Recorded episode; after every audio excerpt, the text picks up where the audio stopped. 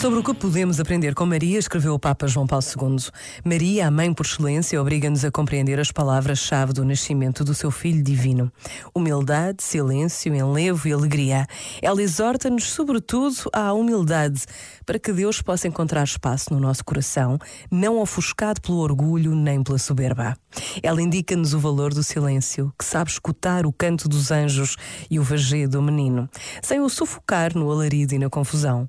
Juntamente com ela, deter-nos-emos diante do presépio com um íntimo enlevo, saboreando a alegria simples e pura que aquele menino traz para a humanidade. Este momento está disponível em podcast no site e na app.